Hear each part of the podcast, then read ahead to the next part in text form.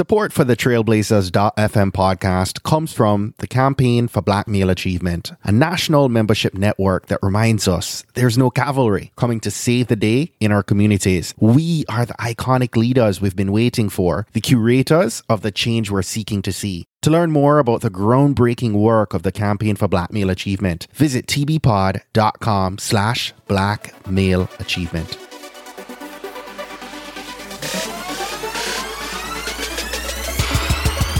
You're listening to the Trailblazers podcast, where we will explore the stories of successful black professionals. Join us as we highlight the knowledge, resources, and tools of these accomplished trailblazers to help provide the know how, confidence, and motivation you need to blaze your trail. And now, here's your host, Stephen Hart.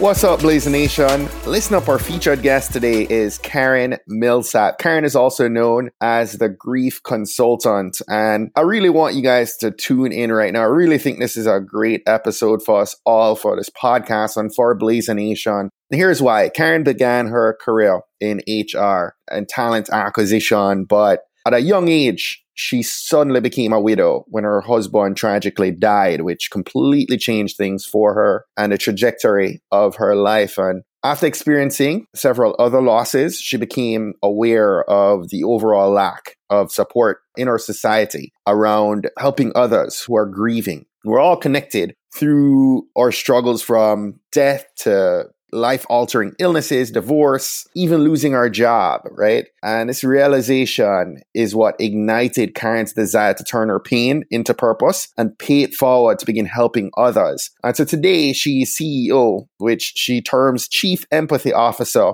of Agency and helps organizations create a more human centric culture with compassion and empathy. And if this is your first time listening uh, and checking out TB Pod, listen up. I just want to say big ups before we get into this episode. I really appreciate you spending a little bit of time with us today to hear this conversation with Karen and I. But if this is your 118th time listening and you're a veteran, you know you're a diehard, right? and I appreciate you. But let's go ahead and show our new listeners how we do it here on Trailblazers. I want you to jump over on Twitter or Facebook or the gram tag us up at TB Pod and share this episode out. Tag somebody you think that this episode would impact most. Listen up, let's not wait any longer. I don't want to linger today. Let's get set to receive today's mission fuel from our featured trailblazer, Karen Millsap. Hope you enjoy. Karen, welcome and thank you so much for coming on Trailblazers tonight. Thank you for having me. I already told you offline it's past my bedtime, but I'm excited. I'm really excited to be here. Blaze Nation knows that I love to record these episodes late at night. But, you know, as uh, I was preparing for this call, as you might know, I'm a brand strategist and a marketer. And Karen, I love when I see people who do social media in a way that inspires me. And I love your IG profile. It does that for me as a brand guy, as a Christian, as a parent. I always find that I'm encouraged when I see your posts. And I bring this up because from reading some of your posts, I know or at least I imagine that you're a woman who lives in a constant state of gratitude. Hope I'm right in saying that. Yeah. But and it brings me to this. What are you most grateful for in your life right now? You know, it's going to sound, it may sound silly, but I'm grateful for everything. I really truly am. You know, I was thinking so much the other night and I couldn't stop my brain from thinking about my one of many to do list. And I just stopped myself and I said, you know, Lord, thank you for this pillow. Thank you for this roof over my head. Thank you that my son is in good health. I mean, I will do that often and it really helps me to just get centered and remain present. Um, even when I'm walking to my car, I'll just take a deep breath and say, thank you, God, for clean air. You know, thank you for safety and the freedom that I have in this country, that I can walk to my car in peace. So I'm really just grateful for every little thing. wow. Mm-hmm. So I'm right in that respect. yes, you are. And I'm glad that it translates because some yes. people may like be an overkill of one thing or the other, but I'm just myself. And so and thank you for actually saying that, you know, it does give the message that I'm hoping it's spreading. yes, yes. So, you know, as much as I sort of know a little bit about you, right? We've known each other for about a year and a half now. There's still a lot I don't know. So, you know, we met through a mutual friend, Charlene, mm-hmm. And together with Dr. Shah and Melissa Powell, you're part of this trio of podcast hosts of a podcast called Invest Human. That's all right. I also know that you live in Orlando, mm-hmm. which isn't too far from where I lived in Tampa for about 12 years. I, I just discovered that you did undergrad at George Mason. yes, from the DMV area. That's what That's crazy. Yeah, That's not too far from where I live now. I live right. in Montgomery County, Maryland. And lastly, I know that you're an amazing mommy. But, you know, I'm not quite sure I know where you grew up. Well, that's because I grew up all over. I was an Air Force kid. Were you? Yeah, so I actually was born right over there, in Montgomery County at Andrews Air Force Base, but then we moved to really? Illinois and then I lived in Japan for five years. We lived in St. Louis, Delaware. And so it's hard to call one place home, but I say this, my family is from Philadelphia, so I call Philadelphia home. I went to school at George Mason, which you know is in the DC area. So DC is like my stomping grounds, but honestly, Florida, I just feel like is where my heart was always drawn. So I do like to say maybe I'm a global citizen because I just find comfort everywhere.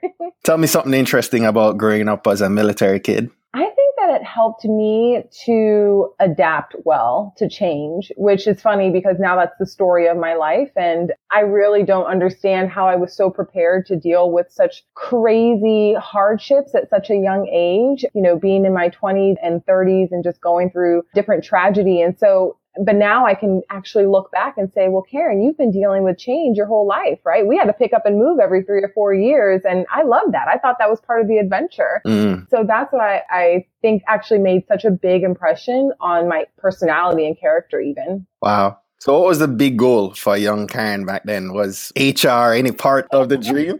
no.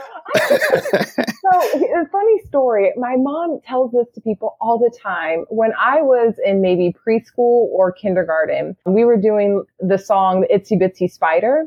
And I was trying to help this girl who was shy. And my teacher said, Karen is such a leader. You know, she can get anybody together. So I never really had some one profession in my mind. I just knew that I was a born leader. You know, it was just, it was innate for me. So then I fell into recruiting and when I fell into recruiting, I recognized that I really enjoyed that niche of HR, you know, helping people and helping the organization. I learned a lot of organization and planning skills from my father, you know, being in the military. There was a lot of order just in our environment. So I felt like being connected to people and helping to create those environments and those, you know, small ecosystems of organization is just where I was able to thrive. And people always ask me because now I'm not in HR, you know, right. they always always said, well, when I was coming up and doing recruiting and different processes and change management, they would say, well, what's next? And, and you always have to have this five or 10 year plan. And I knew that I didn't want to be like an HR VP or a recruiting director. I never saw that in my future. And I feel like that block was for a reason because I wasn't always going to be there. I just needed those people skills and those organizational skills, which also combined with my innate abilities has helped me to really flourish as an entrepreneur. It's amazing, right? Yes. so fast forward here, you know, you unfortunately, your life at a later point takes a tragic and extremely unexpected turn. Your husband, Richard, was killed at a gym he owned, right? Mm-hmm. As I was sharing with you, you know, previously, I've never lost someone like this, but I've had a very close friend, now family, and a past business partner who lost his mom in a somewhat similar way. And I know how difficult that measure of grief was for him and his family and the continuity of it, you know, past that point, you know, that time. And as I, I reflected on everything as I was preparing for this call, trying to process kind of your place at, I believe you're, you aren't yet 30. You're a widow, a mom of a young toddler, absolutely just mind blowing to me to try and process how you got through that period. And, you know, I was watching your TEDx and you talk of the experience of, of experiencing pain all throughout your body. Mm-hmm. Karen, I was wondering how you describe to others the personal challenges and struggles that you experienced following Richard's death. I'm thinking of what actually happens when someone experiences that kind of grief. Mm-hmm. Yeah. Well, here's the thing. I don't think it's something that you can really explain. It's only something that can be experienced because I had people who were around me and they wanted to show support and they wanted to show love and they wanted to be there for me. And I just couldn't put into, I remember not being able to put into words how I was feeling.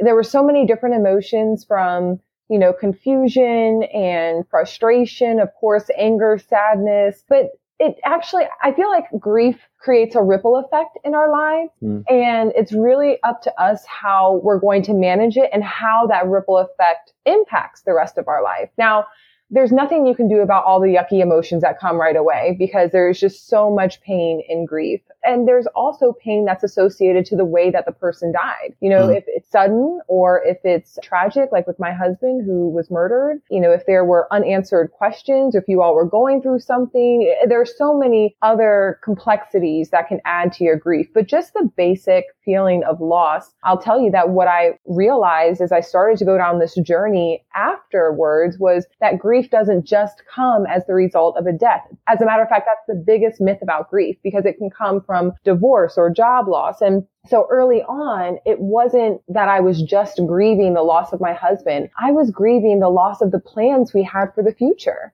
Right. We were trying to have kids at that time and I had to realize that I will never have more children with him. I ended up losing my car. I ended up losing my house and my job and all of these things and even relationships with people. So it was, it really just felt like I was drowning. Felt like I couldn't catch my breath. It was one thing after another after another. But what helped me, and I think that this is kind of the differentiating factor for how grief will impact someone's life, is you can choose if you're going to grow through all that pain or if you're just going to suffer. And for me, I can honestly say, Stephen, that I see how people can give up and decide to take their own life mm-hmm. because the pain can be so unbearable that that just seems like the easier way out. And it was a moment when I looked at my son and I think I talked about this in my TED talk that I just realized that I had two choices that I could either give up or I could get up. Mm. And when I felt that pull to make a choice, it was like I had no other choice but to just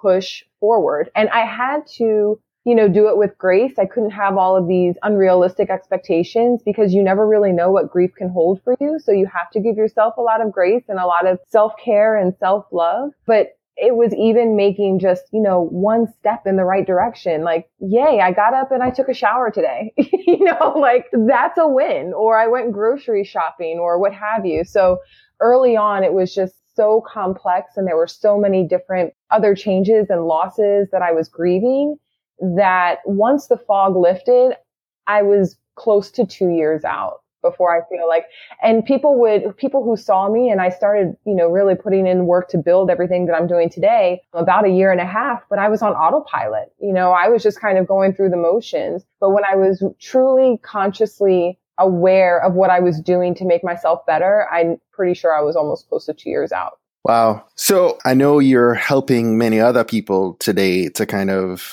walk through this process. Is there a process? I know you're saying that, you know, for every person, it's a little bit different, right?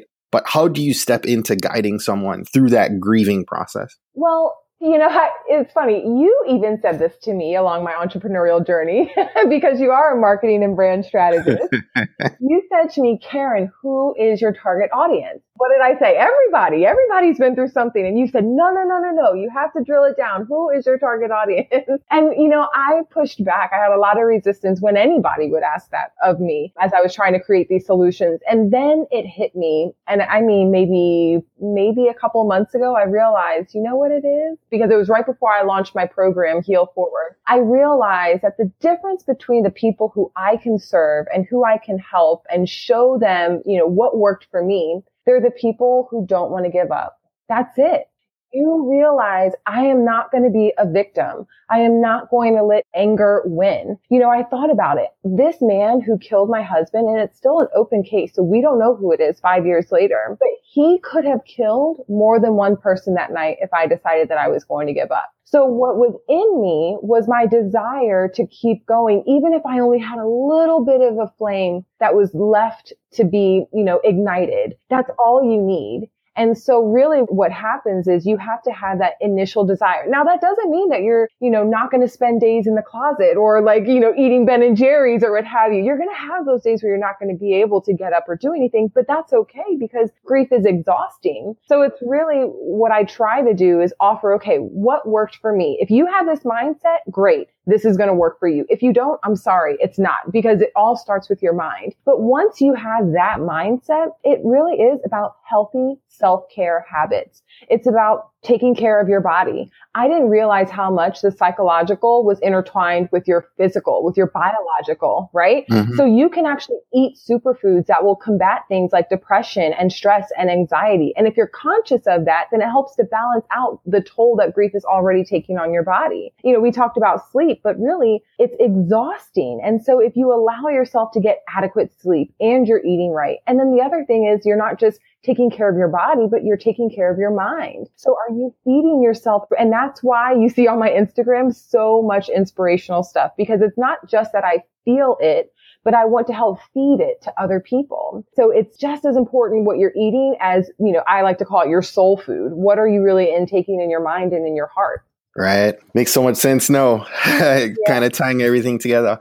So you became known as the grief consultant, right? Mm-hmm. And, you know, speak publicly. And as I shared a minute ago, you did a great TED talk, which I'll share up in the show notes for everyone listening. And you've spoken at large events like Inbound and others. And I was reading this recent Forbes article that you're featured in. And you shared that most employees actually shy away from talking about grief at work. Mm-hmm.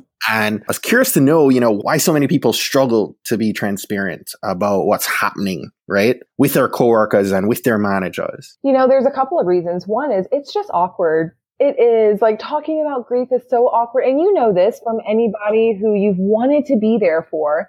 It right. doesn't matter how close you are. You're just, it could be family or it could be a friend. You're thinking, I don't really know what to say. And then we get paralyzed by fear and we don't say anything. But then if you're the griever, a lot of times, and this is what I felt most, I didn't want to be a burden to other people you know, I didn't want to be the Debbie Downer and I didn't want people to pity me. So it's on both sides of this. Now, that's what I realized was that, well, this is harmful for everybody. You know, not only are we forcing grievers to be robotic at work, which then creates suppression, which ultimately manifests itself in unhealthy ways, but we're also treating each other like you're not human and that you don't go through something. And then we're losing the empathy and we're not connected to one another anymore, which then creates a whole bunch of societal issues, right? Right. And so I think that it, it, starts with the fact that we, in the workplace, we've just kind of been trained to leave your personal stuff at the door. And so it is going to be a shift in mindset, which is why I wanted to create these solutions. But this is what I found. I was so fired up to just you know, cure grief in the workplace. That's what I kept telling myself. I'm going to cure grief in the workplace. I'm going to take this, you know,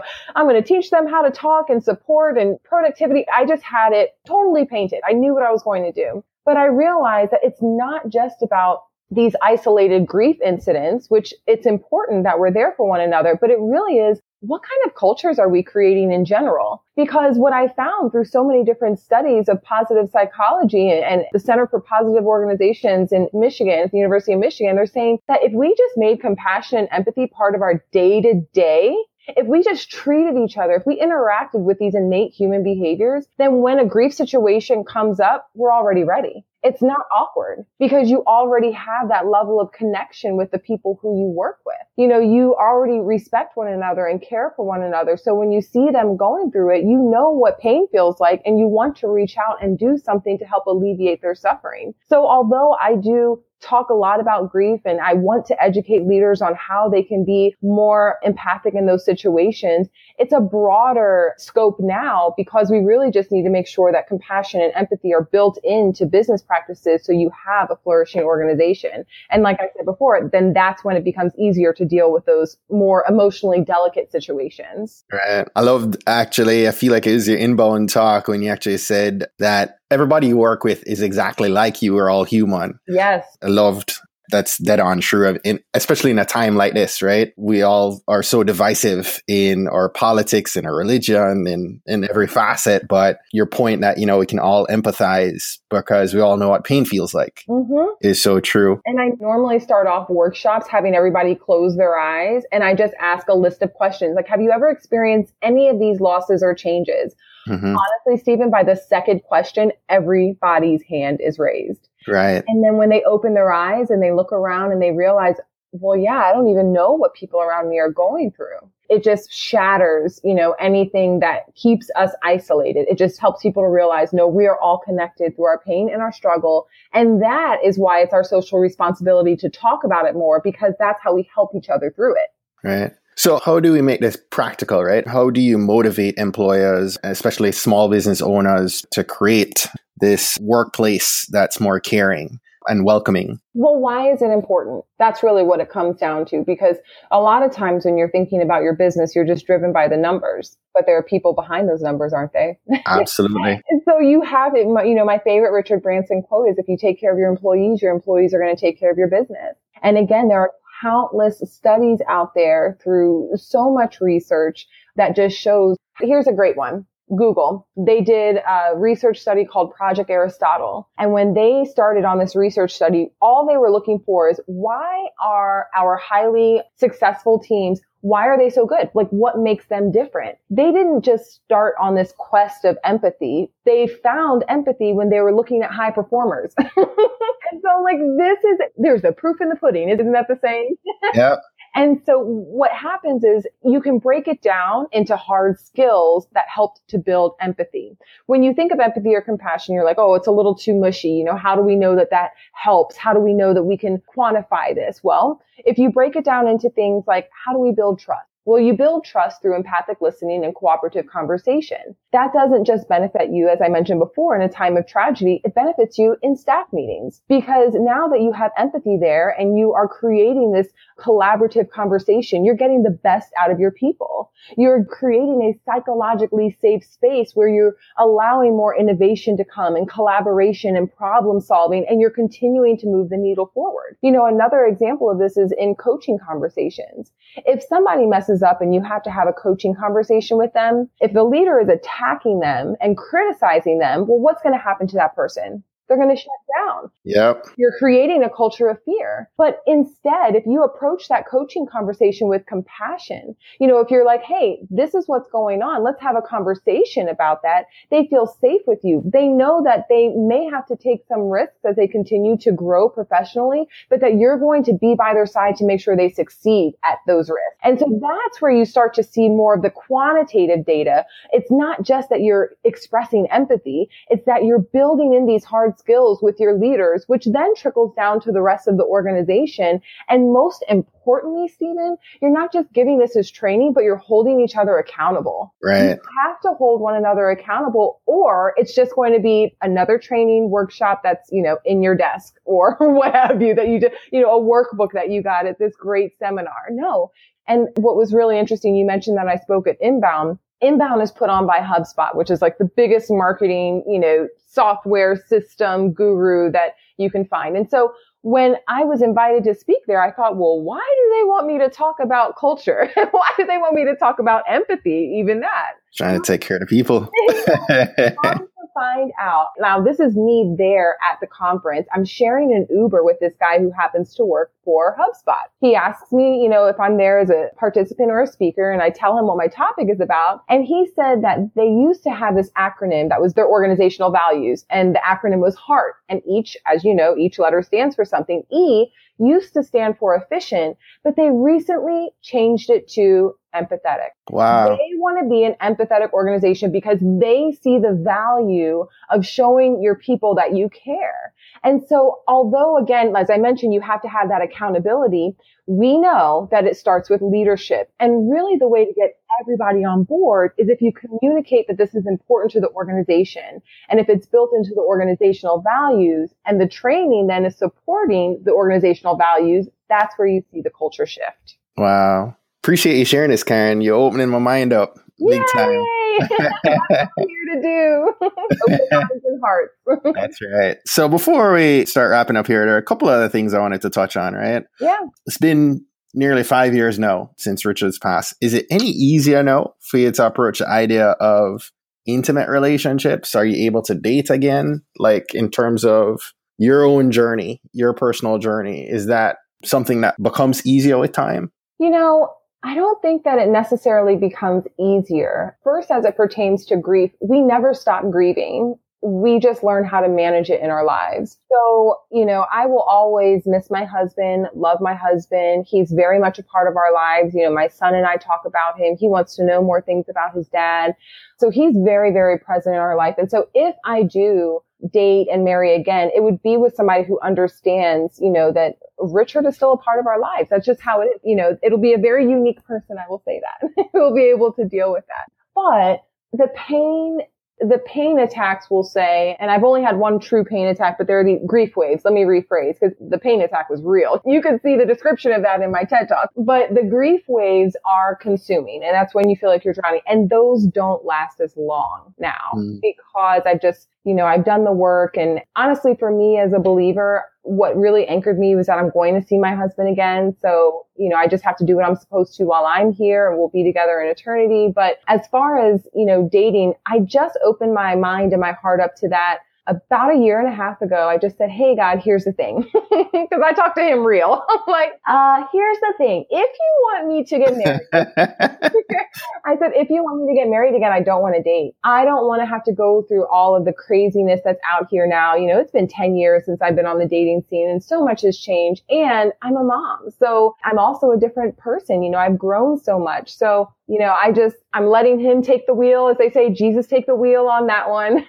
my focus is really just to make sure that, you know, my son sees his mom taking something terrible and turning it into something good and to help others get more comfortable talking about grief so that we can create a compassion movement. So that's really where my focus is right now. And so you teed me up into my other question here dun, is, dun, dun. as a single mom, how are you able to raise your son in a way that feels right to you, but also honors the values of your husband and how he may have wanted to instill those in him? Mm. You know, the good thing about really the last year of my husband's life was we were such a cohesive team and we had so many conversations just about life. We were together five years. We were married for two, but there was this crazy shift that just happened in his last year that allowed us to get so close that I am confident in the decisions that I'm making as far as parenting my son because we talked about so many things that were important to us, you know, so many things that were great or not great, you know, in our childhood and how we wanted to pass those things on or protect our children from that. But most importantly, I saw this post very early on in my widow journey and it said, if you raise your child with God, then you're never a single parent. Amen. Wow. Yeah. Wow. And so even the day, so my son was with Richard every single day from the time he was born. He was never in daycare. He was always with his dad everywhere he went. So I feared the next morning when I had to tell him daddy's not coming home because he was only two and a half. And wow. That's, where it started. That's where my parenting with God started because I didn't know what to say and I was scared. And so when he walked into the room, right before I opened my mouth, I said, Lord, just give me the words and let me know what you want me to say. And so, you know, my son ended up asking and I told him, I said, daddy lives with God now. And he said, okay. And he turned around and he was okay.